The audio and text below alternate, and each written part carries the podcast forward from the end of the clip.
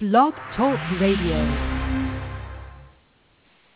Good afternoon and welcome to Empowering Family Caregiver Show on Blog Talk Radio. I'm Meghna Girikar, your host for today's show sponsored by eCareDiary.com. Today we will talk about hospital discharge planning tools for family caregivers. To help shed light on this, I'm very pleased to introduce our guest for today, Carol Levine. Carol is the director at United Hospital Fund's Families and Healthcare Project that focuses on developing partnerships between healthcare professionals and family caregivers. A BA from Cornell University and an MA from Columbia University, Carol was named a WebMD Health Hero in 2007 and a Civic Ventures Purpose Prize Fellow in 2009. In 2014, she published two books, Living in the Land of Limbo, Fiction and Poetry about Caregiving, and Planning for Long-Term Care for Dummies. Carol, thank you so much for joining us this afternoon. Thank you for inviting me. We are very excited because we're going to do, um, this show is going to be a mix of, um, you know, uh, focusing on your book as well as this very exciting project that uh, you've been a, you're a part of, uh, which involves um, discharge planning uh, tools for family caregivers. So I want to actually start off with um, shedding a little bit of light on your book, which is um, completely different from most of the other books on caregiving. And I want to start with um, the title, the word that you've used in the title, which is limbo.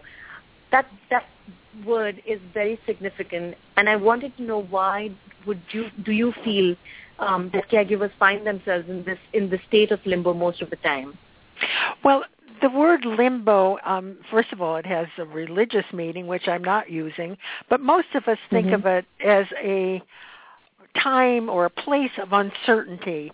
You're stuck. You don't know whether you're going forward or backward, upward or downward. And that's so often the case with family caregivers, uh, people with chronic illnesses, because there's not a, a, a clear trajectory, not a clear journey. And interestingly, the title came from um, a professor of anthropology, a psychiatrist at Harvard, who um, used the phrase that family caregivers live in the same land of limbo as patients with chronic illnesses. And having been a family caregiver for 17 years for my late husband, I said, oh, that's me. I've been there. I know that. And I thought, well, mm-hmm. if I've been there, other people will have been there as well. Mm-hmm. Now, your book is very interesting because it's a collection of stories and poems. Now, what do you think fiction tells us about caregiving? Because it's a very different way of addressing issues. Yes, it is. Um, I think that fiction, well-written fiction, mainly I'm using I'm using short stories and poetry in this book, gets to the emotional heart of an experience. Um, a memoir mm-hmm. has a beginning, a middle, and an end, um, and it's mm-hmm. a long trajectory. This these stories get to the guts of an experience and you're there with the people right then and there and a poem even shorter um, and a lot of times writers feel freer in fiction to say things that they might not ordinarily say if they were telling the true story. So it's a kind of um, distillized way, distillation of the experience mm-hmm. of caregiving from many different perspectives. And I've talked to a few of the writers in the book, and they agree that there are things that they have written memoirs but wouldn't say, and now they can say it in fiction because it's not, you know, not the truth in that sense. It's mm-hmm. the emotional truth, not the factual truth. That's interesting. The other, the other um, you know interesting thing about your book is that you've chosen to focus on relationships rather than diseases. Why did you Why did you decide on that? Well, that was a long process. Um, originally, I thought of focusing on diseases, and then um, I realized that it's not the disease that really makes the difference here. It is the relationship between the person doing the caregiving and the person who's receiving the care, and that the experience of caregiving is is universal across diseases.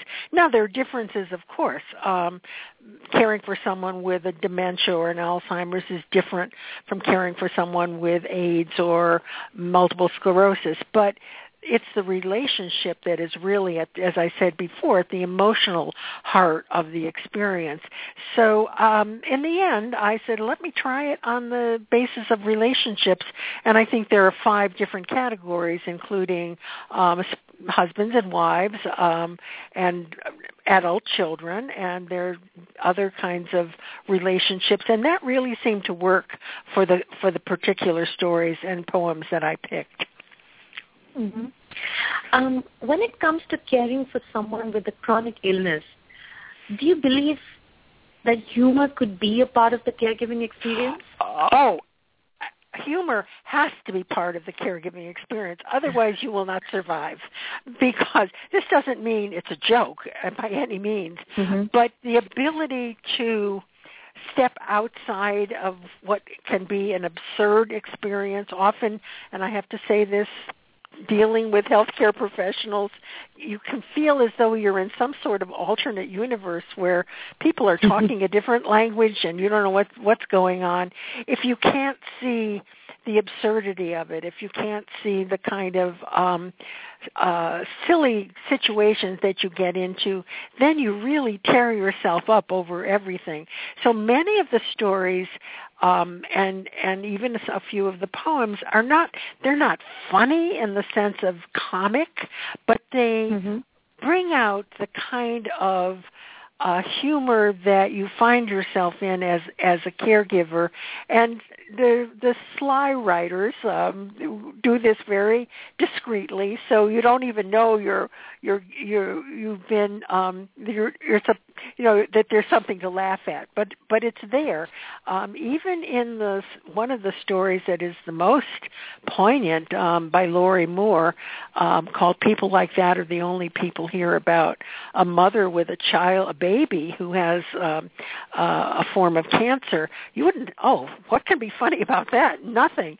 But mm-hmm. she, as a writer, makes you see how uh, how um, difficult this situation is unless you see it in a kind of objective way and see this the way the people talk about it and the way the other people act. So I think that and and in life, I mean, I think this is a lesson for life. If you can't see the humor in some of the situations you get into as a caregiver, you're really going to be finding yourself in, in deep deeper trouble than you already are. So I I mm-hmm. firmly believe it humor is important. You know, as we discussed earlier, your book is, um, you know, you have sections in your book, and they all are about relationships. And um, the one most unexpected um, section that I found was about um, pay, paid caregivers. Could you tell us a little bit about that? Yes, I uh, thank you for asking that because I think that um, we tend often in the family caregiving world to neglect to think about and uh, pay attention to the people in our lives who are the paid caregivers. Um, and as again, as I said, as I said, in the 17 years I took care of my husband, I had a number of uh, paid caregivers who really made his life, my husband's life, and my life possible. So I was very much in tune to the importance of, of these uh, workers in my life.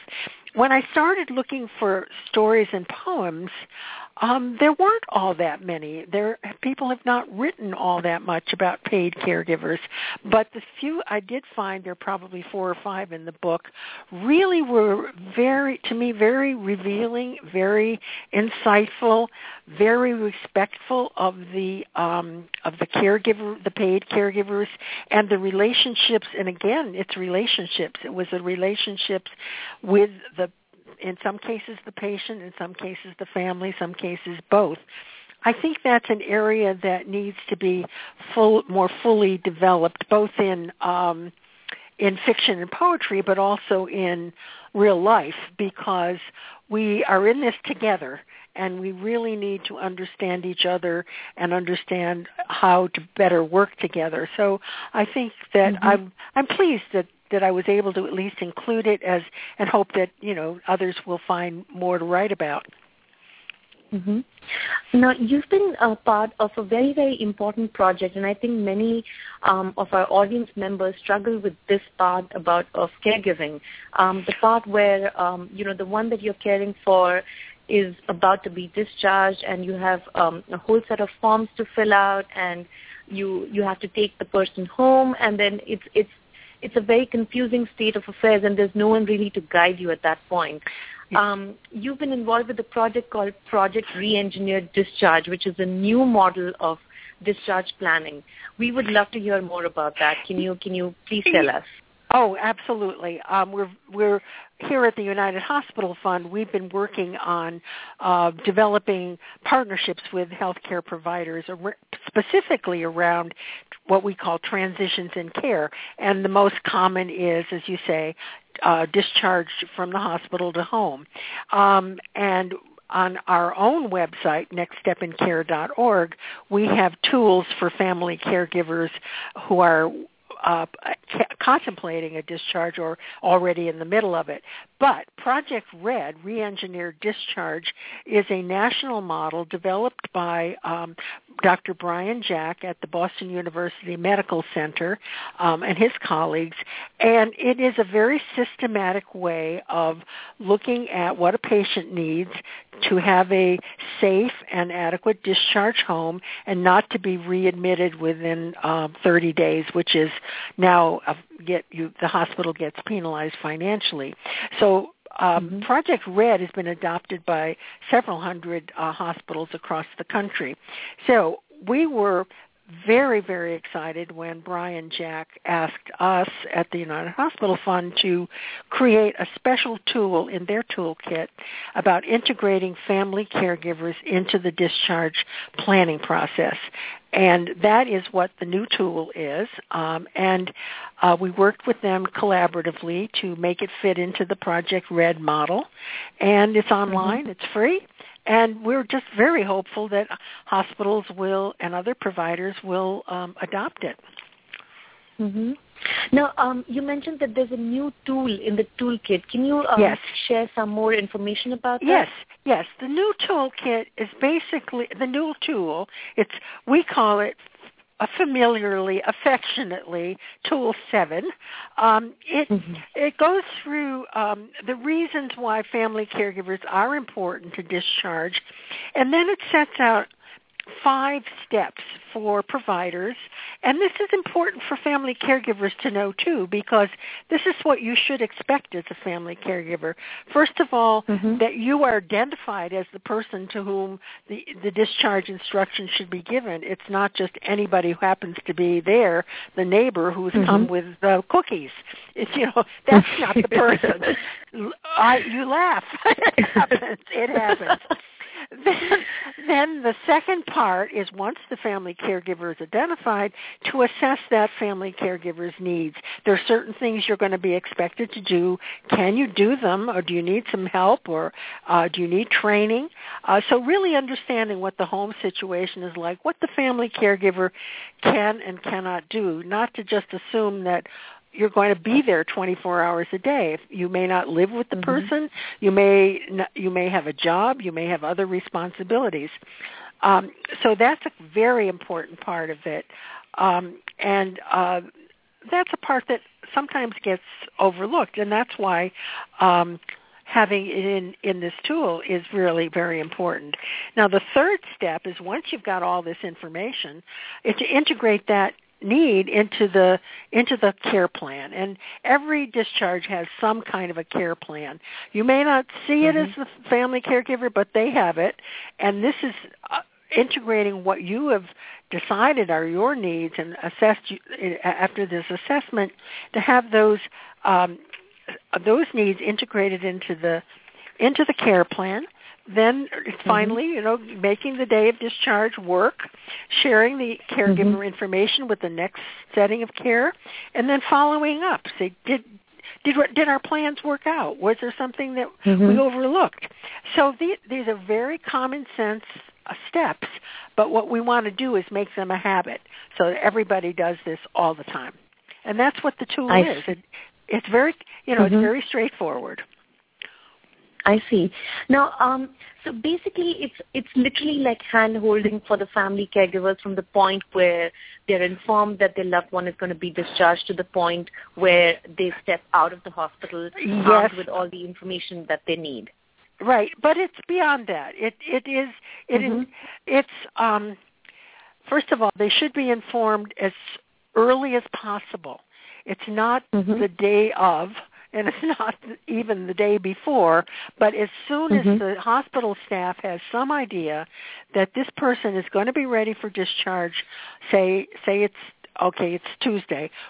We know that by Friday we're going to be able to send your mother home. Let the family Mhm. caregiver know that so that they have a few days to plan. And then once they're Okay. home, find out what's going on. Is it working? What do you need? Where where did we uh and what have we failed to include and can we help in some other Mhm. way? So it's it's both prior to the discharge and following afterwards. I see. Um, there there might be cases. I, I know it's happened to a family member of mine where you know the person was discharged from the hospital, but then um, you know had to go back to the hospital because his condition worsened, and um, you know we, they just had to kind of monitor his condition a little Mhm. more closely. So within a few within a few weeks, he was actually back in the hospital. In Well, in a yeah. situation like this, um, is there is there something within this project or within the toolkit that kind of um, kind of like smoothens the process or helps the caregiver with the second round of um, you know procedure or second round of uh, being back in the hospital. Well, uh, the idea of the whole Project Red and of a lot of other um, uh, transition programs and Mhm. and our next step in care is to avoid exactly what you're describing, an unplanned and maybe preventable uh, readmission because going back to the hospital after you've already been out is is really traumatic. It's very upsetting to everybody. It means something. I mean, it's not always possible to predict everything that can happen, and Mhm. sometimes someone's condition just you know gets worse, and it isn't something that can be prevented. But what Project Red and what all of the next step in care tools are is to think about all of the things that you can plan for, that you can Mhm, put in mhm. place to prevent that. And then unplanned will happen without you but if you can get the plans together then uh Mhm. then yes you can you can these will be fewer and less traumatic and sometimes you know it just means saying i don't think my relative is ready to go home yet um don't you Mhm. know give him another day um you can do that you can say you can't stay it forever but you can say you Mhm. know for this reason or that reason this is not going to be a safe discharge so uh part of it is being able to look forward from your own point of view as a caregiver and say you know this we're not ready yet let's you know slow down here and let's try to Mhm. work this out um but again you know with with with medical conditions you can't plan for everything um so you do the best you can Absolutely. Carol, one last question for you. Sure. Uh, we would love to know what you think is, um, or or if you could tell our audience members what would be the key takeaway from your book for all those who are who are struggling and you know in in the middle of all the caregiving crisis that they're dealing with. Well, the I guess the takeaway from my book is um and this was my takeaway. I think everyone will read it differently, but my takeaway was that even though the people the people in the stories and the poems led very very different lives from mine. Their situations were Mhm. different. The emotions were the same. The universality of caregiving of universality of being um, in a situation where you're responsible for the life and well-being of someone very close to you, it crosses mm-hmm. every line that you can think of. And that if you see yourself as not so isolated, but these stories bring you closer together with other people who are experiencing the same things, that that's the value, that's the beauty of literature, that is the enrichment of, of literature. So this is, to me, this is what the book meant. And everyone else will, you know, you'll find a certain story that speaks to you because it's very close to you. Uh, that is mm-hmm. not necessarily what my my uh, takeaway was, but it was more the universality of, of the experience of caregiving. Thank you, Carol. It's been an absolute pleasure having you as our guest today and for, you know, giving us so much information about this very, very crucial topic in caregiving. Well, thank um, you. And um, before before we end the show, I want to let our audience members um, know a little bit more about yourself.